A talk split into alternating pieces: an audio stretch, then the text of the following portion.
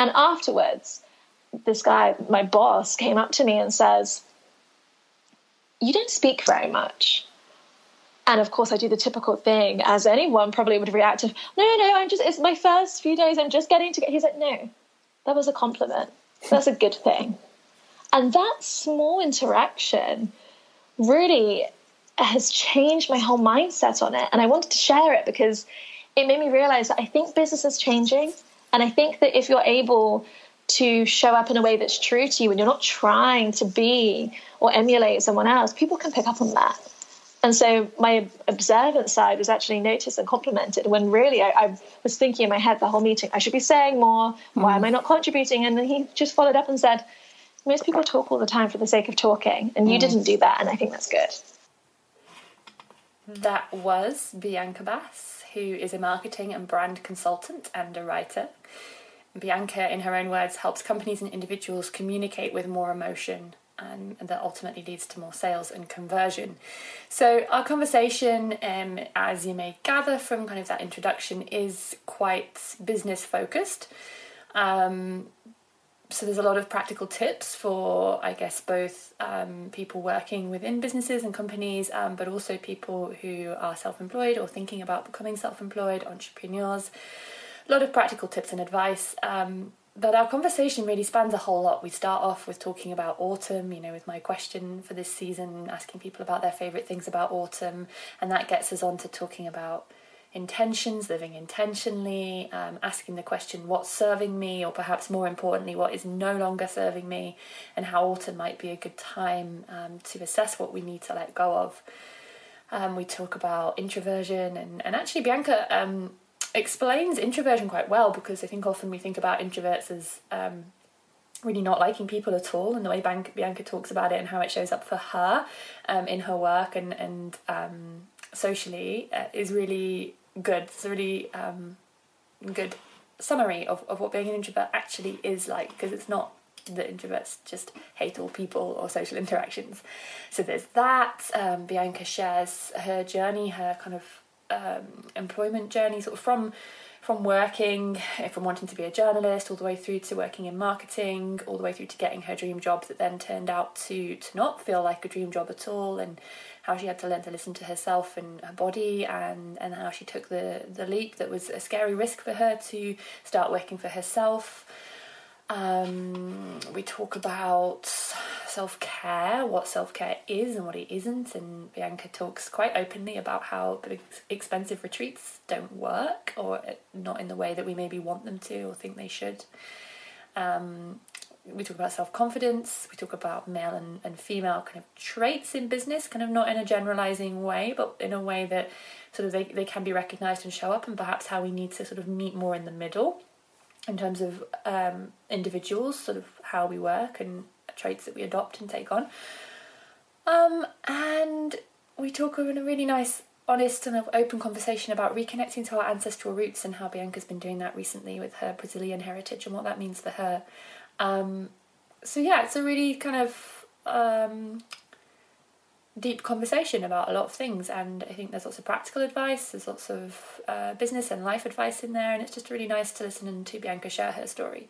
So I really hope that you enjoy that. A couple of things that I wanted to bring to your attention before we go into the episode. One is that um, I don't know what I was doing. I, I have a few sound issues in this one. Um, it's fine, you can hear everything, but there's a little bit of um, clunking around. I think I dropped my microphone, maybe. Sorry.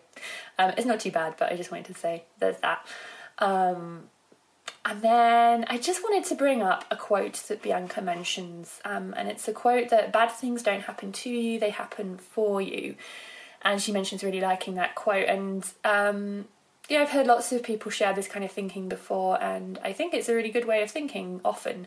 But I just wanted to acknowledge that there's there is privilege in that, obviously, um, because we don't kind of we, we, just touch on the quote, she brings up, and we move on. Um, and I just wanted to bring that up because I know it can be quite a sensitive um, topic for lots of people, and I know that there's privilege in that point of view and being able to adopt that point of view. And um, yeah, this isn't the space to kind of have that in depth conversation but I wanted to highlight it so um, you know that that's coming up. Um, and if that is kind of triggering for you, then you know to expect that. But like I say, we just touch on it um, and move on. So, yeah, I hope you enjoy this episode. Please let me know. I really love to hear from you. Um, I'm actually going to start reviewing podcasts more because I know how lonely it can feel when you don't know if people are listening or what they think. Um, I just I spend a lot of time and energy putting this out into the world, and I really enjoy the conversations I have. And so I just hope that you are out there listening and enjoying, and I would love to hear what you think. Um, you can rate and review on iTunes. You can send me a message on Instagram. I'm at being underscore change. So yeah, you, you can share the podcast on Instagram if you like. You can use hashtag create shift podcast and that just helps other people to find it as well and that's that's what I hope is that this podcast can inspire, support and encourage lots of people to live their most purposeful and holistic lives. So let's get on with today's episode. Hello and welcome to Create Shift. My name's Ellen Carr. As well as being the host of this podcast, I'm a writer, a yoga teacher, and a holistic living mentor. This podcast is here to support, encourage, and inspire you to live your most purposeful and holistic life. The conversations had, questions asked, and thoughts presented are here to awaken that whispering of your soul, your own questions about the life you want to lead, and to give you the confidence that you can create the shift you want to make in your life. I believe that the way to true health and happiness, individually and collectively, is to live a truly holistic life. A life that is driven by a purpose that feels true and right to us, and that helps us to feel connected to ourselves and each other and the world around us and that leaves us feeling fulfilled and content. I release a new season of the show in line with the change in the seasons in nature. So, normally you'll find a new season coming out around the solstice or equinox time.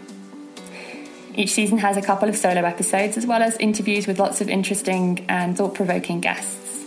Thank you so much for being here. I really hope that you enjoy listening to Create Shift. If you do enjoy the show, I would love it if you would be happy to leave a rating or a review, or both. You can do that on iTunes if you listen via the Apple Podcasts app. It's super easy. Otherwise, you can go onto iTunes, search Create Shift, and leave the review on there. I'd love to carry on the conversation with you. You can find me online at being-change.com and you can find me on Instagram at being underscore change.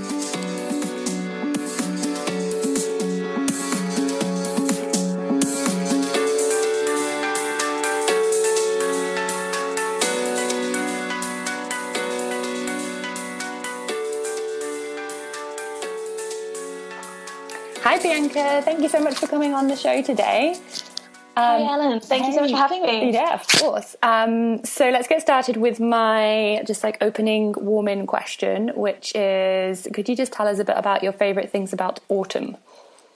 Definitely. So, autumn has always been my favorite season.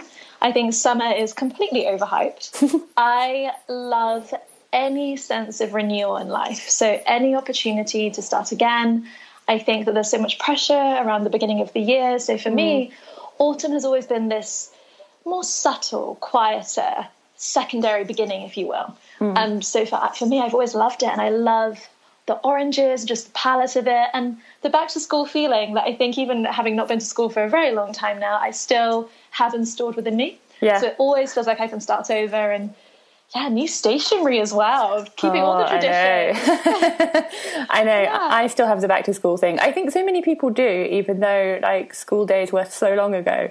I still have Definitely. that. Yeah, and I still feel like I really want like a really long time off in the summer. Like that's my dream to just like not work in the summer. how how European of you? well, I know, I know. Yes, I know. I love it. But it's like the school holidays thing, you know. You have like this this free summer. Um, yeah, that's my dream to be totally like a European. Um, do you bring that uh, sense of kind of renewal and stuff in the autumn into your work? Like, do you do you use that to to do anything like I don't know, like reassessment of your business or anything like that? You know, like the kind of things that people often talk about doing in January. I think for me, any kind of assessments of my business or anything that I'm doing professionally is continual. Mm. So I'm always looking at it throughout the year because I am just by nature somebody who is thinking about these things and is a chronic overthinker when it comes to anything career wise. So for me, it's less about just kind of resetting and more about intentions in every area of my life, be it personal, be it professional, and regrouping and saying, what do I want for the rest of this year? Mm. You know, what do I want to achieve by the end of the year? Where am I at? And also, most importantly, what's serving me, which is a question that I don't think, at least I personally, have asked myself enough. And as I get older, I'm really enjoying sitting down and journaling and setting my intentions on a month by month basis, but also for autumn, if it was particularly pertinent. Mm. Yeah. Yeah. Yeah. And I think autumn's a good time uh, to ask that kind of what's serving me and like what do I maybe need to let go of those type questions I think on a personal and business level um, just because of like we see it in nature you know like the the leaves fall from the tree so that then the trees can grow well again the next spring so I think I like that little metaphor anyway in my own life um, in the autumn time Definitely. Nothing like shedding off some baggage that's no longer serving you and just being a bit lighter. And also, I like this season particularly because I, I'm able to be a little more quieter. Mm. You know, as a absolute archetype, introvert, whatever you want to call it, I really like having the opportunity to hibernate a little bit and be yeah. more with myself and not have there's a pressure that comes with summer, I think. And I like not having that as much. Mm. Yeah, yeah, I know what you mean. Um, so do you want to tell people who are listening, because some people may be familiar with who, who, you are and some people may not know who you are at all. So, do you mind just telling people a little bit about who you are and, and what you do and maybe sharing a bit of your journey as to how you kind of got where you are? Of course. So, I'm Bianca Bass. I am, in generally general speaking terms, I'm a marketing and brand consultant, also a writer, but speaking on a more specialist level, my real thing is helping companies and individuals communicate with more emotion, which ultimately leads to more sales and conversions. So I work with individuals, so politicians, best-selling authors, top tech execs to help tell their personal stories. And equally, I work with companies and I work with brands like Selfridges and TripAdvisor and John Lewis and a series of startups to really communicate their values to customers and ultimately help boost the bottom line, but doing it in a way that's very human. So I think about it less as marketing and I think about it really more as empathy. And it shows up in the world as marketing, but really it's about interpersonal relationships and the psychology behind it. And yeah, mm. so that, that's it in a nutshell. Mm. And then how did you, how, because you, you recently started working completely for yourself, right? It's like that's right. Yeah, yeah. So could you talk a little bit about how you got to that point? Definitely. So I started out thinking I wanted to be a journalist. So let's take it way back, throw mm back. Yeah. I started out thinking I want to be a journalist. So I did anything I could to move to London.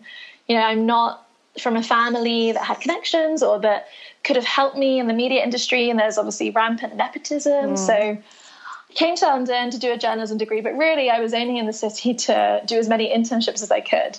So I started on the now defunct company magazine, RIP, mm. and worked my way up on a series of internships while I was studying and got all the way to British Vogue. And while I was there, I had the most amazing time.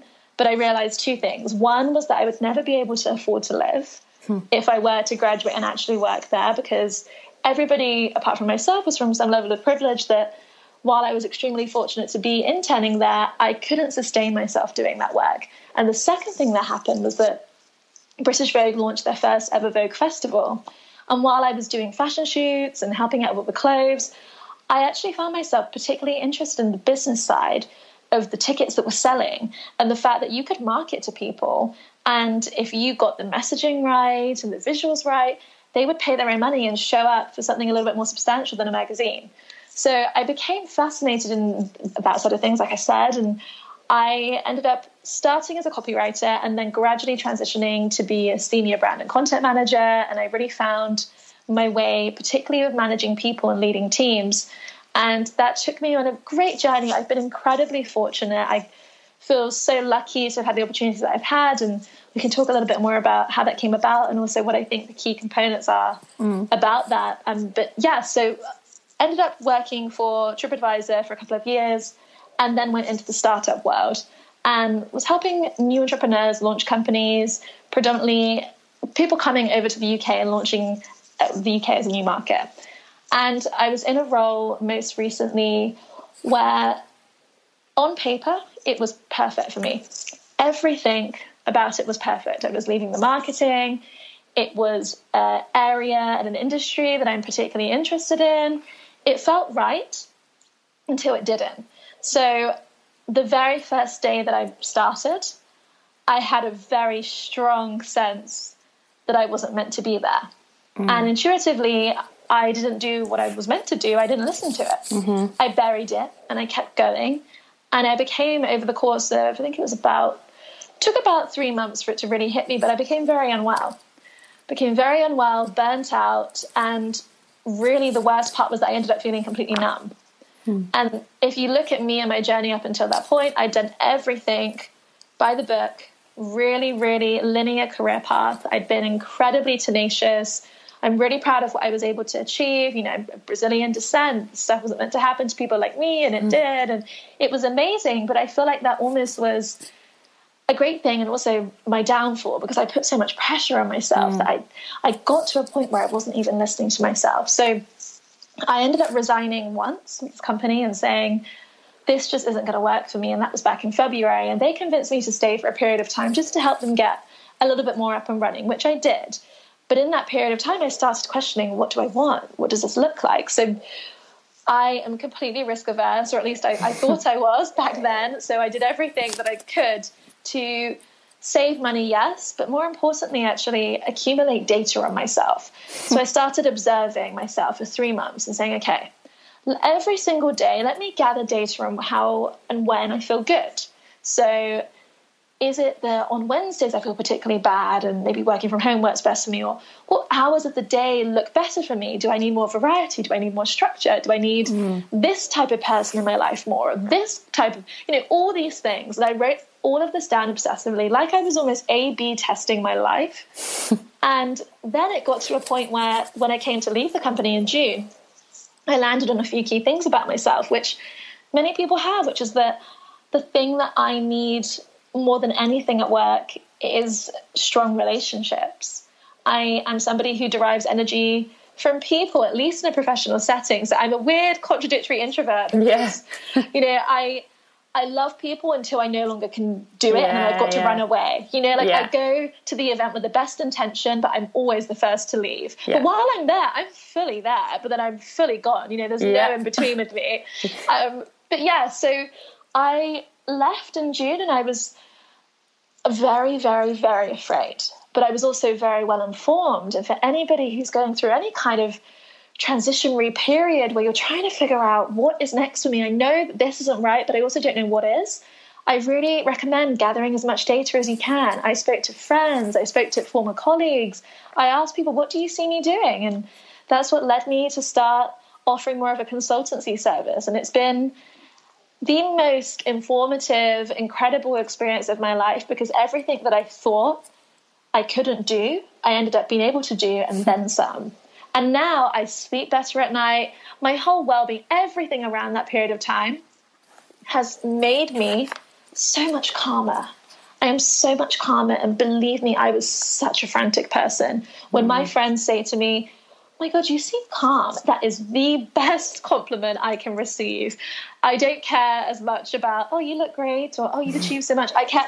If someone tells me I look calm, that is a blessing. So, yeah, that's a bit about the journey. And I think that one of the sentences or quotes that I really loved and that resonated with me in that time was bad things don't happen to you, they happen for you. Hmm. And this really happened for me, I think. Mm. Yeah. Thank you. I was just writing that quote down. and I probably will not be able to read this later because I'm writing it really quickly. Um, it's cool. a good one. You'll remember. Yeah. I'll DM you. Yeah, yeah, yeah. yeah. Um, yeah, there's so many great things I've, I've written down from that, from what you just said about things I want to ask you and places to explore. Um, I love how you talk about gathering data on yourself. And I just love I love how your brain works in that way because I'm such a person like I really hate the um, having to analyze side of my business. Like that side of, of running my own business does not come easily to me. That like trying to be analytical and kind of the, the sort of marketeer's kind of brain, I guess. Mm-hmm. And so I just love how you put that because I was like gathering data on herself. What did she do? And then the stuff you were talking about was like, oh yeah, I do that. Like, like yeah. I've spent time noticing, you know, kind of what works for me and stuff like that. But I don't, I don't call it that, and I don't think of it in that way. And it's just funny. It's just um, interesting how your brain that's, works that way. And like, that's such an important point, though, because up until mm, probably the past eighteen months, and particularly this summer with the consultancy and everything that I've been doing, I've realized how much we as women shy away from using terminology like that, mm. and some of the men that I've been able to work with, particularly in the past few months, I've realized that they have this absolute innate confidence that we as women we, we can learn more from them. We can be more them in our own way that's human to us. And i don't really like generalizing by gender and i've always shied away from oh there's a women thing and there's a men thing but yeah. There is something about us when we are more creative that we think that we can't do data and we can't do mm-hmm, that but mm-hmm. I noticed that all these super rich men, billionaires, you name it, that I've been fortunate enough to work with and learn from, they think they can do anything. Yeah, and even if they can't, they will never let you know that they can't. They will never, ever, ever admit it. And that's been powerful for me to know. Yeah, there's that thing, isn't there, that's, that's shared. Uh, I've, I've, sort of heard and read this shared quite a lot. Is that um, if a woman's looking at a job description and she doesn't meet kind of like one of the criteria, she won't apply. Um, yeah. Uh, you know, just just one she meets all of the others, and, and just one she doesn't meet, she won't apply. Um, and if a man's looking, as long as he meets like forty percent, I think it is of the criteria, he'll apply. Yeah, which like, is. yeah, I know. I know. Yeah.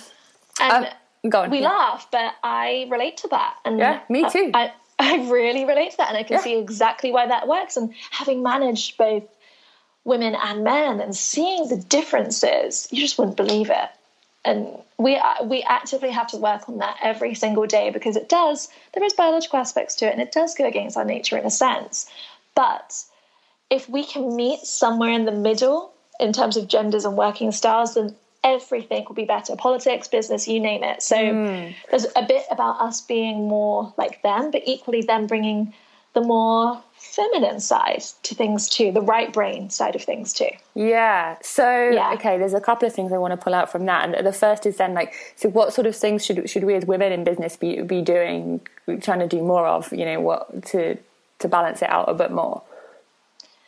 I think that uh, something that comes up a lot and i mentor i'm lucky enough to mentor lots of amazing young girls like the generation that's coming up my goodness they are absolutely inspiring. And I'm lucky enough to mentor a series of girls. I'm also lucky enough to have worked in big companies and been exposed to stuff at a relatively young age and had some really expensive and fancy training when I worked in big corporations too. Oh. And from everything that I've learned, and when people ask me, what, what do you think it takes to not be a conventional a conventionally successful person, but still be able to ha- somehow get a seat at the table anyway, I really think it comes down to relationships. So something that I've noticed when I've just been sat around, and I think my biggest strength is not even in writing or marketing, but just I'm very observant. I've always watched everything hmm. and everyone, and almost obsessively so. And I have noticed that men typically top businessmen and I can't name names, but yeah, sure. One day in a book, but um, top top businessmen they take time to have long phone calls. They don't really do email. They don't even touch their laptops. They take time to have phone calls. They go out for very long lunches. They build relationships all the time. Whereas as women, I think that we are so keen to prove sometimes, and again, I don't want to generalize, but this is certainly my experience and many of the women I've worked with and for we're so keen to prove ourselves that we want to do everything just right and get everything done, to do lists, very meticulous. We don't probably spend as much time building the relationships because we think that maybe it's frivolous or fluffy or whatever it may be. And actually, it's, it's really not. So for me, most recently, I, I've, I've tried to be really present. Every meeting that I've been in, every business exec I've worked with, I've tried to ask them before we start about any of the work and before we start implementing mm. strategy, I've looked them in the eye and I've asked, How are you? Really, how are you doing? And you won't believe the impact that that has on somebody who's typically used to just everybody bowing down. And it's not, and it does feel a bit uncomfortable to ask someone so much more senior than you and obviously so much more successful than you, really like looking at them as a person. But we can do that for even the toughest businessmen and it softens them a little bit and then it makes you more at ease. So I think it's a matter of not being afraid to bring that more human side and to build those relationships. And actually, something really moving happened to me a few weeks ago. I'm working with the most incredible client, and I came into the project and I really didn't understand what they were saying in the meetings. They were using all these acronyms, using very retail industry specific mm. terminology that I just didn't know what they were banging on about. And I'm thinking, my God, these guys need a glossary. This is terrible. and then I was just observing everybody, making notes, understanding the characters before I understood anything about their job functions, understanding how they communicate, how they operate, how this place works.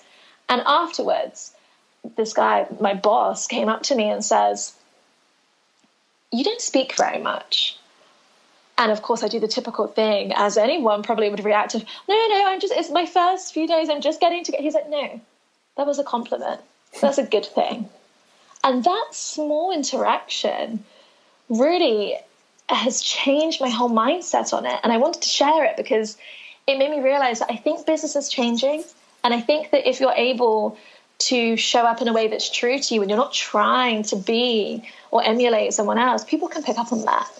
And so my observant side was actually noticed and complimented when really I, I, was thinking in my head the whole meeting, I should be saying more. Why am I not contributing? And then he just followed up and said, most people talk all the time for the sake of talking, and you mm. didn't do that, and I think that's good. Mm. Yeah, so, that yeah. value of being of being true to yourself again, isn't it? Yeah. Definitely, and also just human to human. It, back to the point I was making about the business that I've noticed in the relationships that really is the heart of everything. And I think that we worry that if we do too much of that, we're not going to get business done and we're not going to make enough money and we've got to do the doing and never be too in the execution to not have the connection to. Mm. Mm. Yeah. Yeah, that's really good advice, I think. Um, so, the other thing that I wanted to, to chat about when we started talking about the kind of difference between the genders was um, something that I, I found on your blog. Um, there was a post that you've written called 17 pieces of advice uh, i wish i'd known at the start at the beginning of my career. And one of them was your femininity is a superpower not a weakness. Don't shy away from it. And i just wondered if you could talk about that a little bit more. Definitely. You know look i work in marketing and to your earlier point and it's such a great point you made the analytical side of things freaked me out. And to an extent, it still does. Anytime that I get asked about Google AdWords and everything else, even though I've been doing this stuff for years now, I still freeze a little bit because maths wasn't my forte and I wasn't really that interested in it, in it. And I was more of a humanities type person. And we carry that stuff from school. Even if we try and lose that baggage, we carry it. We carry it. So I came to realize that while I was trying a few years back to try and be more oh, performance marketing person, data, data, data, I wasn't getting as great feedback as when I actually showed up and tried to be more myself or what I could actually do. And I mentioned earlier about mm, really my speciality is in communications that have enough emotion to move people to do the desired action, be it purchase something, follow us, subscribe, whatever it is. And I've been doing that to great success for top clients and you know, making them money and also making myself money out of that process. And the reason I've been able to do that is because of my feminine side. And I only wish I could have gone back and told my younger self, you don't need to be hanging with the tech bros. You don't. Learn from them, but you don't need to be doing that. If you pay into what you think you're good at, which is fundamentally at its core writing and communicating and you know we're told that you can't make any money out of those things and i now know that not to be true but eh, you know back then i really thought that I had to be harsher in my approach and mm. be hard, more harshly spoken and just more aggressive. And I'm not an aggressive person. And I, me, in me trying to be that, I was doing a disservice to myself and also the other women around me. So, yeah, I think that's it. Does that answer the question? Yeah, I think so. Yeah, yeah. yeah. So it's kind of interesting, isn't it? Because what we were saying earlier is that like both sort of uh, male and female styles of kind of working and being in business need to sort of meet in the middle. So it's like you need to remember your femininity, but also perhaps don't shy away from some of those more what are perceived to be masculine traits. You know, it's like an interesting. Definitely. Um, I was going to say balance, but I don't know if that's the right word, but you know what I mean. Yeah, Hopefully. no, completely. And we have to learn from each other and play to our strengths. There are amazing women who are really, really good at the data side of things and love it. There are amazing men who are fantastically emotive communicators. Whatever that is, it's not a gendered thing, it's a person to person thing. So I think that's the point that I'm trying to make. And also, you know, I really, really believe that if you're doing what you're good at, and that's the path of least resistance, mm-hmm. the rest will take it will take care of itself. Everything does. Mm. Mm. Yes, I, I, like that follow the path of least resistance thing. I try and do that, you know, because when something's seeming really, really difficult, it's probably not the right thing. Like the things, the things that we're meant to be doing, or you know, that we're really good at. Yeah, obviously they're hard at times, but I think you know, and it really feels like you're pushing a boulder up a hill. so yes. yeah, generally, probably that's not the right thing to be doing.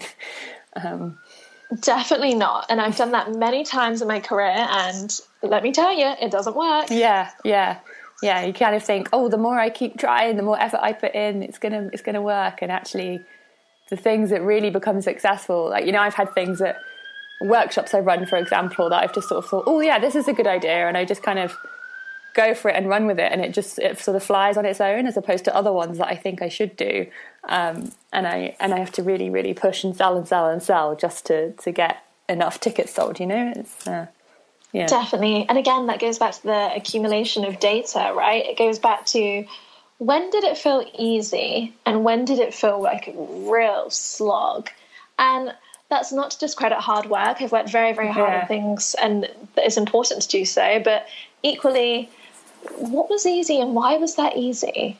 Yeah. Um, yeah, like still asking yourself, like doing the work to understand what that looks like. I'm sure you've had this. Sometimes the best, best work is the work that takes five to ten minutes. You get it with mm-hmm. recording artists, right? You you hear these stories of musicians who go in and they pen and record their best songs in half an hour. Mm. There's something in that. There's a magic in that. Mm-hmm. It's the whole idea of something coming through you, not from yeah, you. Yeah, I love that. I yeah. just love it. Yeah, me too. And I think that that kind of um, uh, idea, it sort of it feels like it goes against what we get taught about work, or certainly in, in a lot of um, kind of institutions or workplaces is that like you have to be at your desk for like this number of hours to be doing the work and like and therefore it kind of I think gets drilled into is that if something takes 10 minutes it can't be good. yeah. Um, you know, like I've done things myself. I've sat down and done something and thought, oh, well, I think that's good. And then I've been like doubting myself because it's like not taken long at all, you know, say it's something I've written or something like that. Um, Definitely. And it also comes down to um, the invoicing thing when people feel like, oh, yeah. oh, well, I haven't done enough hours. It's like, wait, no, you're paying me for the years of experience, not the hours. Yeah. And that, yeah. that's a good reminder. Yeah, absolutely. Yeah, but I think we can get very stuck in the hours thing, especially if we have worked in a conventional kind of like nine to five office and then have kind of stepped away from that to be freelance or whatever it is that we're doing. It can be really challenging to come out of that and, and think, yeah, we're invoicing somebody for our experience, and it doesn't matter how long it takes. They shouldn't care. They don't need to know. no, yeah. definitely not, and that's okay. And good work is good work. Yeah. It can't be quantified. You know, we're still in a almost industrial revolution yeah. style working model. Yeah. And that just has to be looked at. Everything but the four day week, it really excites me. Let's see where we get to it as a society. But yeah, the working world is incredibly broken, and I think mm-hmm. that uh, we can only make changes if we make the changes in our own lives and then talk about them. Mm. I think change does start with us. If we wait around for, heaven forbid, the government to sort anything out, um, we'll be here for a long time. Yeah, yeah. No, we've got to start doing some stuff ourselves because that's not going to happen, is it? Um, Absolutely not. um, yeah, I completely agree. The world of work is is broken, or certainly uh, from my experience of kind of like jobs I've been in and, and stuff, and part time work that I'm doing at the moment. I, am sort of there in, in this organisation, and I'm, I'm seeing all these changes that, like, I know would make it so much better for people to work in, and it's kind of like, oh, how do you bring them in? It's uh, yeah, some organisations are so huge and so um, clunky. Yeah. yeah. and so in that industrial revolution kind of of, of, of way of operating, it's um, yeah, it's a lot, but it definitely needs to change. Definitely. It does. It does. And change is slow, but I think that incremental change is probably the way to do it. I'm not sure. I'm not an expert, but from what I'm seeing, subcultures can be created in those big organizations. Mm. And from those subcultures, you know, it's almost like planting seeds. You water them enough, and then people notice one tree, and then bam, hopefully, with time, you've got a forest. Yeah, but, yeah, yeah, yeah, absolutely. Slightly strange analogy. Yeah, no, yeah. I love a good, I love a good gardening analogy. I use them a lot. me too. Me too. It's my, like my favorite quote, which is, "They tried to bury us, but they didn't know that we were seeds." Oh yes, that is a good one. Love yeah. that. I love that. Yeah. Um, okay, let's um, move to talk a little bit about. Um, I wanted to touch on your relationship with self care because I know that you've written about this quite a lot, and like I really like how on your Instagram um, you kind of mix the business stuff and the personal stuff, and um, yeah, I just wanted if you could talk a little bit about that, your sort of relationship with self care and your journey. Of course. Mm. So let me tell you, it's been a complicated one, and it's still a work in progress. And I think that's really important um, to put as a disclaimer and just all of us to caveat when we're talking about it, because it's not a perfect formula for any of us, I don't think, right? I, I really think that it's messy. And some weeks I'm better at it than others. But I think for me, I didn't really get into actually practical, implementable self care until this year when I was forced to. Mm-hmm. And that's funny because I come from a very spiritual family, not in the conventional sense, but my own mum is a psychotherapist and a yogi and really into Bikram and chakras and everything else. And she's a Reiki master. So I've been surrounded by this uh, almost as a family mm. culture way before it was a hashtag or a trend. So I grew up in this environment, I understood it, but I never properly implemented it. And I think there's a couple of reasons for that. One, I was so, I guess, surprised, but also just imposter syndrome probably for the whole way through my early career, thinking this big stuff is happening to me. I'm earning really good money what is going on. I've just got to keep going. I've got to stay the latest. I've got to do the most. I've got to be most available because otherwise they're going to find me out. They're going to throw me out. They're going to fire me. Mm-hmm. Which is like that is how irrational my brain has been about work for a really long time. And then the other aspect I think is that I didn't think I needed it. I thought that I knew myself really, really well. And you know, I, I had bubble baths and I do yoga and I meditate. What more is there to it that I hmm. possibly could be missing? I read self help books, I write a self help esque blog. What more is there to it? And the thing that's helped me the most, I think, is that I was always trying, again, the resistance thing, I was always trying to either be, if I went on a holiday or fortunate enough to go on some amazing retreats, I'd go there and I'd be fully that. I'd be my most calm, centered, grounded version of myself, and I'd really like myself. And I'd journal every day and I'd do everything with the best intention. When it came back to having to go back to work to, you know, to be able to pay for these retreats, yeah. I realized that I couldn't bring that to my working life. So thank you for mentioning the Instagram thing, because what I've been trying to do is make the whole thing less polarizing. Like I don't think that self-care and business and being successful have to be mutually exclusive. You can still work hard and be more present. Mm-hmm. You can mm-hmm. still really give a lot because I am someone who wants to give a lot and not always do that at the expense of yourself. So, things for me that have shown up as self care have been beyond my meditation that I still do and yoga that I still do. And I, am somebody who I pray a lot and not to a particular God. It's obviously a personal relationship with just a higher energy force. I, I, I believe in lots and lots of things that are a bit woo woo to some people and to others. I'm practically agnostic, but I really believe that for me, it self care for me is going to work and rather than just doing a 10 minute meditation, approaching work almost as if I'm meditating all day because I'm so present. Like in this conversation that you and I are having now, I'm fully with you. I'm not looking anywhere else. I'm just looking out my window. I'm really, really with you.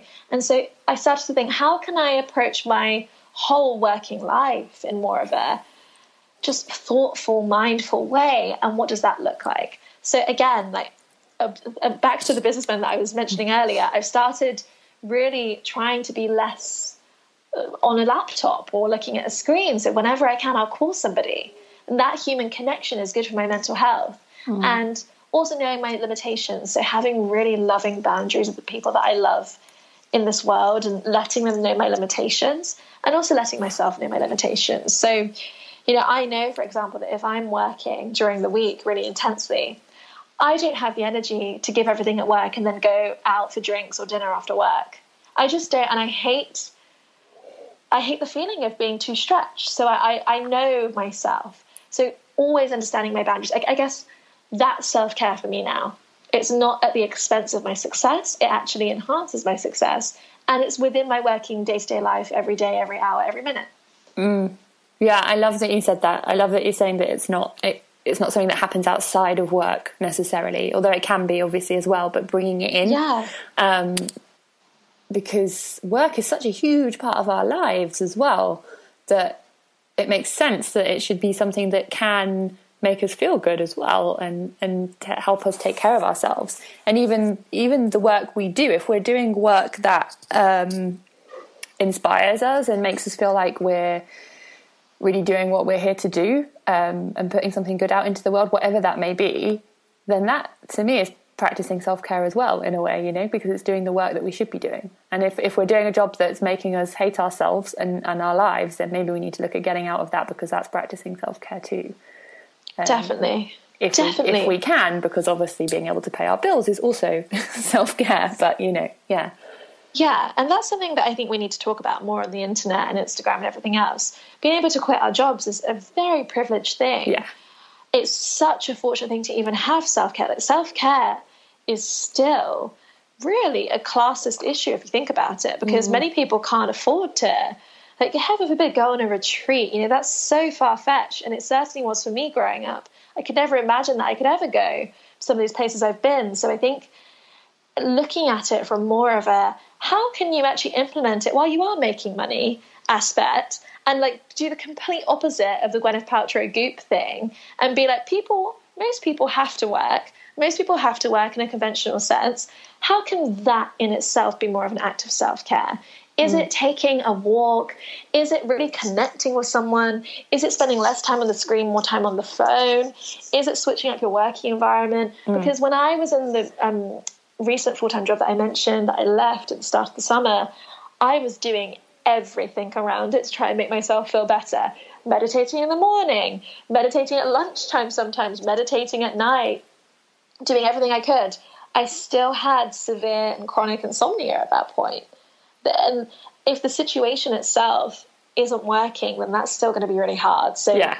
the jobs we have and also the romantic relationships we have mm-hmm. have to have self care within them. It can't be an act that we approach around them. Mm. Yeah, absolutely.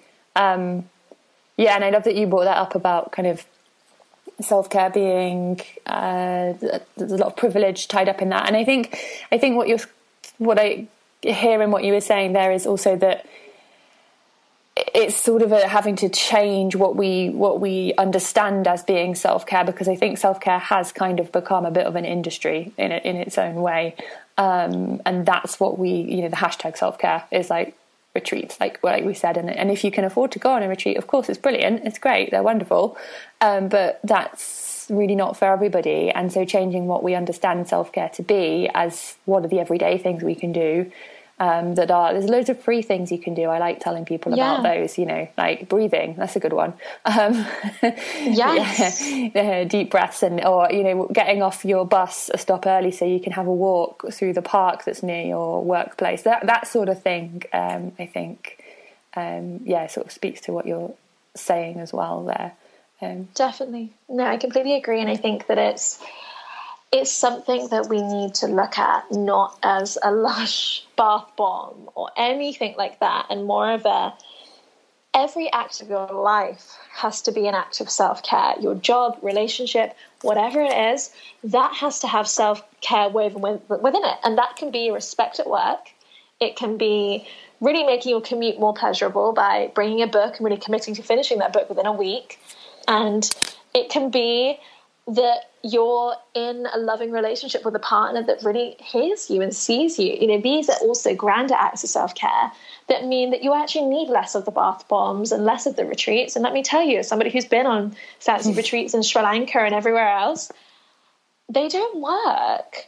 They're great while you're there, but if you hate your life and you haven't solved yeah. the pro- problems in your life, you're, it it hurts even more to go back to it. Yeah, yeah, because then you're like, wait, I can't leave the job because I've already spent my money on the retreat and I'm stuck. Yeah. yeah, yeah. I'm glad you said that. Yeah, thanks for saying that. I don't feel like many people say that kind of thing. no, it um, doesn't work, and I, I really wish someone had, you know, mentioned that to me sooner. I'd figured it out myself because we live in a whole culture, I guess, of people just posting I'm in Bali, etc. Great, but that's so temporary. Yeah. And these things are wonderful and lovely, but we need to have consistency and we need to be kinder to ourselves because if anybody thinks that two weeks away somewhere and you know I've been a place where I've been massaged every day. Wonderful. Did it really help my head when I came back to work and I was still in the depths of misery? Not being respected, etc., etc. No, it didn't. Mm. And yeah, it's much grander than that, and it's much cheaper because really, it's all a mindset. Mm. And if your brain is looked after well, and you're really taking care of those thoughts and understanding them and analyzing them, etc., then you don't need as much of the rest. Mm. Yeah, and then you can go on the on the retreat just as a nice holiday if you want to, but it's not yeah. you're not seeing it as a cure for um, whatever is not good about your life.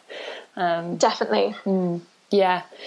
Um, okay, I wanted to change um, uh, track a little bit, and uh, I really want to talk to you about uh, something that you pulled up earlier um, about that you you've got Brazilian, you're of Brazilian descent, and I know that that's something that you've been kind of um, thinking a lot about, and kind of um, I don't know what the right word is. Uh, yeah, sort of working with, I guess, and, and you've been talking about it a lot online recently, kind of your heritage and stuff, and and yeah, do you mind sharing a little bit about that journey that you've been on?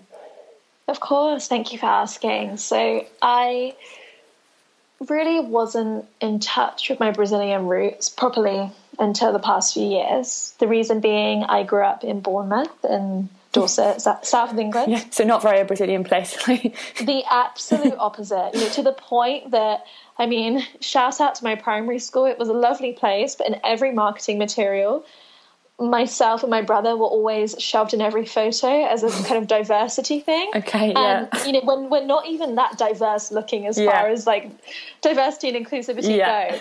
So hilarious. And I was very conscious of being different. You know, my first language is Portuguese, so I really put so much effort into sounding as British as I could and having the most Queen RP mm. accent that I could.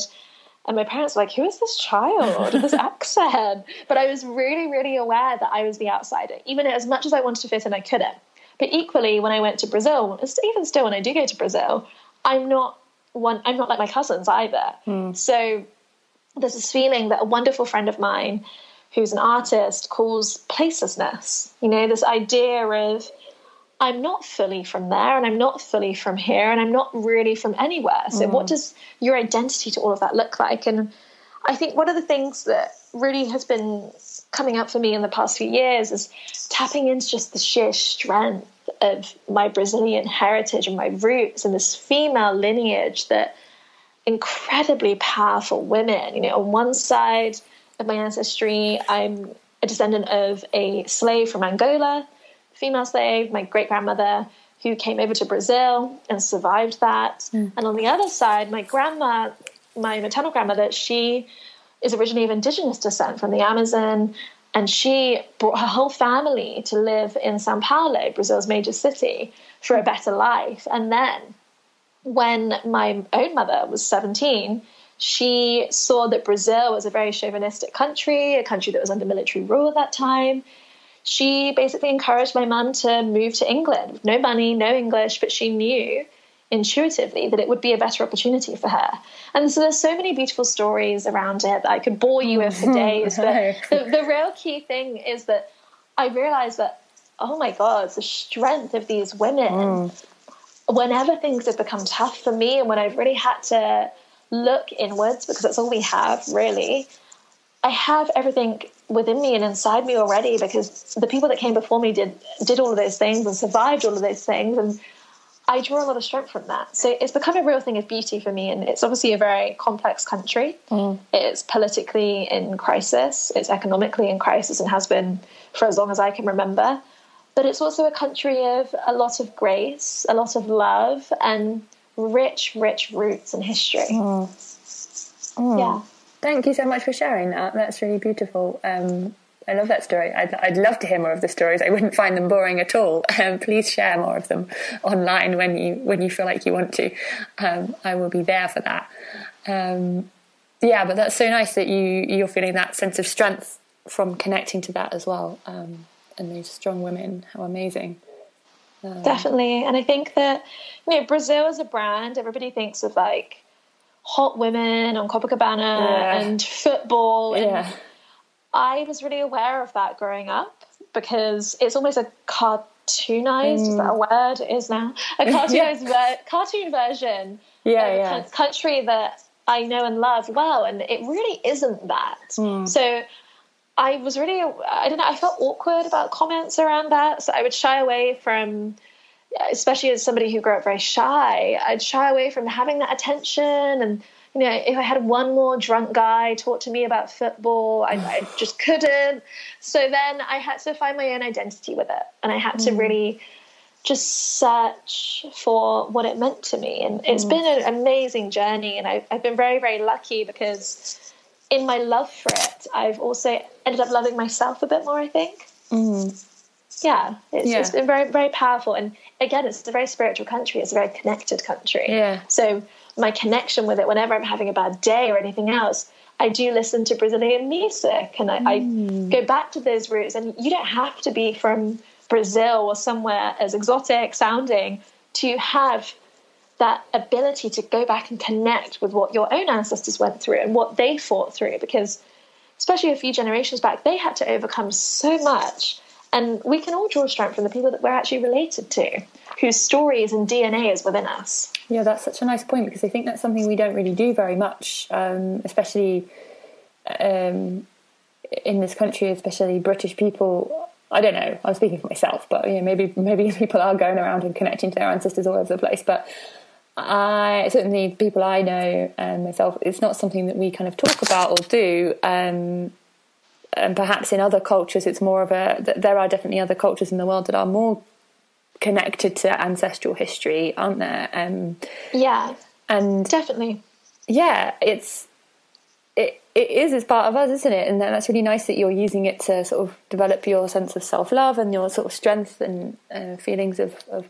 power. And yeah, I think that's really good. I think that's a really interesting. Um, thing for people to consider doing, even as an act of self care, maybe. for know, sure. That's to... absolutely it. That's so it. It is an act of self care, that connection. Mm. Yeah. Mm. And yeah, and I think that it is in economically developing and poorer countries that ancestors and elders are more upheld. And certainly when I lost my grandmother two years ago now, just coming up to two years, mm. she was very much the matriarch of the family, and her loss was felt very, very deeply. And with boyfriends and friends that I've had, I, have noticed that their family units aren't structured as much like that. Mm. But I've also always encouraged them that if you are fully 100% English, think about what your British grandparents and great grandparents lived through. Think about what they had to face, the changes that they saw. And I know that culturally it's not as open emotionally, mm. perhaps as other nations, but there's great strength to be drawn from that. So I really encourage anybody just to take some time to understand the stories as much as you can and remember them whenever you're going through something, because it certainly helps me and it helps not just to listen to Oprah and Beyonce and get inspiration from these lofty figures, but actually from people whose blood is running through me. Mm. Yeah. Yeah, that's amazing. Um, yeah, and there's a real, um, so everything that you've been talking about today in, in our chat, there's been a real um, sort of connection of, this idea of tapping into your intuition, which I've noticed that you've said it a few times and it's kind of come up, and, and that's really nice. And I think it's really important. And it sounds like something that's kind of maybe strengthened for you. Would you say that's true over the years? The idea of connecting to your intuition? Absolutely. Intuition is everything. It's our greatest strength as women. It's the number one thing that's made me a successful marketing professional.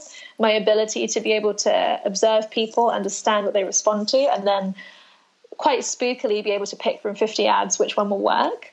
and also in my personal life, having been in a long term relationship throughout most of my 20s, that I knew intuitively from pretty much after the honeymoon period, after the six month period, that it wasn't right for me and I didn't listen mm. to it. I didn't listen. And so I got myself into a dark, dark place of not just mourning the loss of somebody who was so close to me, but equally mourning the loss of self respect because I knew it was wrong and I didn't do anything about it. Hmm. And so, what I'm really enjoying about getting older is just hearing my voice more, you know, like hearing my voice more and hearing myself more and understanding that I have the answers within me. I have them. We all have them. And gut feelings aren't lofty things, they're feelings based on data that we already have. So, how can we tap into that more? How can we use that to benefit our lives professionally, personally, and just make better informed decisions? There's a, there's a magic to it. I can't exactly put my finger on it, but I, all I do know is that we have it. And when you start unlocking it, I think life becomes more interesting. Yeah, yeah. And when you start listening to it, that's when life starts flowing. Like when you start actually trusting it, because I'm at the point where I just keep noticing when I've not trusted it or when I should have trusted it. And very quickly now I pick that up. And so now I'm hoping the next stage is to be like, oh, right, okay. I notice it before I make the decision that I, I know intuitively to be wrong, you know? Um, Definitely. and I think things will flow a little better because well, you'd be doing the stuff that intuitively you know, you know to be right for you. So, yeah. Mm. Yes, agreed. And there are no coincidences, I don't think. There, there are so many signs. It's up to us to look for them and gather them and use them to our advantage. Anything that I've done professionally, it really has been a combination of opportunity and intuition. And I have had some misfires. My last job that I've mentioned in mm. this podcast was a misfire. I didn't listen. Again, I paid mm-hmm. the price. Mm. I'm not doing anything like that again. I'm being much more considered and much more thoughtful about what I approach and why I do things. And taking time and leaving enough space to be able to have that intuition is quite important too. Mm, yeah, absolutely. Yeah. Mm. Yeah. Well, I think it's probably about time to round it up. Um, and I'm going to ask you my final question that I ask all guests, and it's a two part question. Sure. Um, yeah, so the first part is in your absolute dream vision of the future, what changes would you like to see people having made towards living a more purposeful and holistic life? And then the second part is what small changes could people make now if they want to start moving in that direction? Oh, it's a good one. I think it goes back to what we were saying about work. I really want more people to love what they do for work. It's too integral and crucial a part of our lives to not love it, to not be fulfilled, to not be respected. So for me, in the future, I'd see a society that's firstly more community based. So work doesn't become more of this industrial revolution, slave master almost um, approach, and is actually serving all parties. And that we're working less mm. that we're working with more intention, that we're working on things that aren't separate from what we love to do in our lives. And so looking at it from the sense of money is important. And I think that whenever people try and shy away from money and try and reject it, unfortunately, that's the structure of our society, right? Yeah. We, we live yeah. in a capitalist society. So my view has always been okay, well, if these people can play the system and get XYZ, why should I be sat over here with less just because I'm trying to, you know, have my values? I want to see more of an intersection of the two things. I want there to be more ways for us to make money and it not be dirty money. And I want there to be more opportunities for us to do things that feel true to who we are. Mm. So, yeah, if I had to kind of distill that down, mm. I'd say it's about people really not talking about work life balance. It's a work life blend. And not even looking at professional and personal selves and being able to bring your whole self. Mm. Yeah. Lovely. Thank you. And then I think to the second part, what can people start doing? Just start asking yourself the tough questions. You don't have to stay in a job for two years because it will look bad on your CV. Nobody's looking that closely. And anybody that is, you don't want to work for them or with them anyway. Trust me. you don't have to put up with a disrespectful manager. You don't. You have more power than you think to either change that, or if they can't change, you change your job. You don't have to work in companies that are completely unfulfilling if you don't want to. If you really tap into who you are and what you can offer and what you want, how you want to show up in the world, I guess is the right way mm. of putting it.